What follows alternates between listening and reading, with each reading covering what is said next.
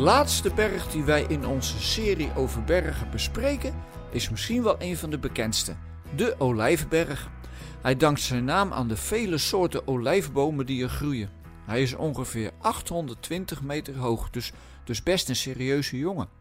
De Olijfberg is in het Nieuwe Testament vaak de verblijfplaats van Jezus en zijn vrienden.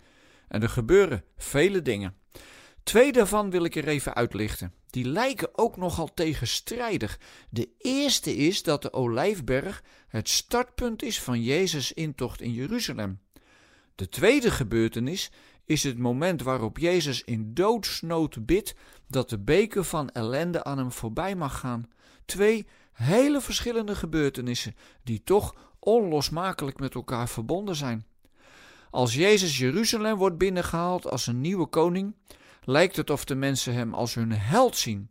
Ze vestigen al hun hoop op deze dwarse man die het steeds maar heeft over liefde en vooral voor de onderlaag van de bevolking klaarstaat. Dus misschien lukt het wel om onder zijn leiding een opstand tegen de Romeinen te ontketenen. Maar daar gaat het helemaal niet over bij Jezus. Jezus is totaal niet uit op aardse macht. En dat blijkt uit die hele andere weg die hij kiest. En dat kunnen we lezen in het bittere verhaal van Gethsemane. De macht waar hij het over heeft, is de macht van de liefde, door de dood heen. Op de berg blijkt Jezus het diepste dal uit zijn leven mee te maken. De gebeurtenissen op de Olijfberg vertellen ons dat het gaat over een God die machtig genoeg is om de aarde volledig te verwoesten. Dan heb je het over de aardse macht.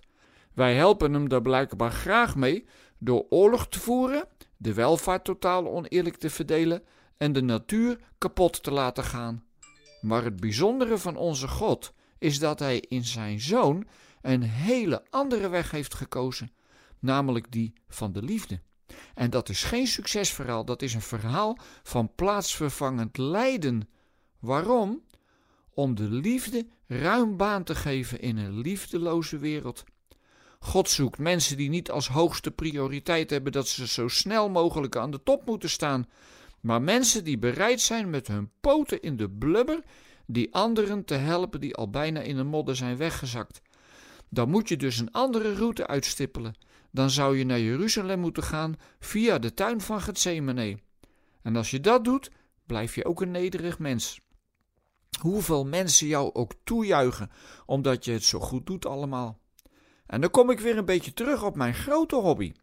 Bergen beklimmen op de racefiets, daar begon ik deze serie mee. Het is voor mij een symbool geworden voor het gevecht met de harde wereld.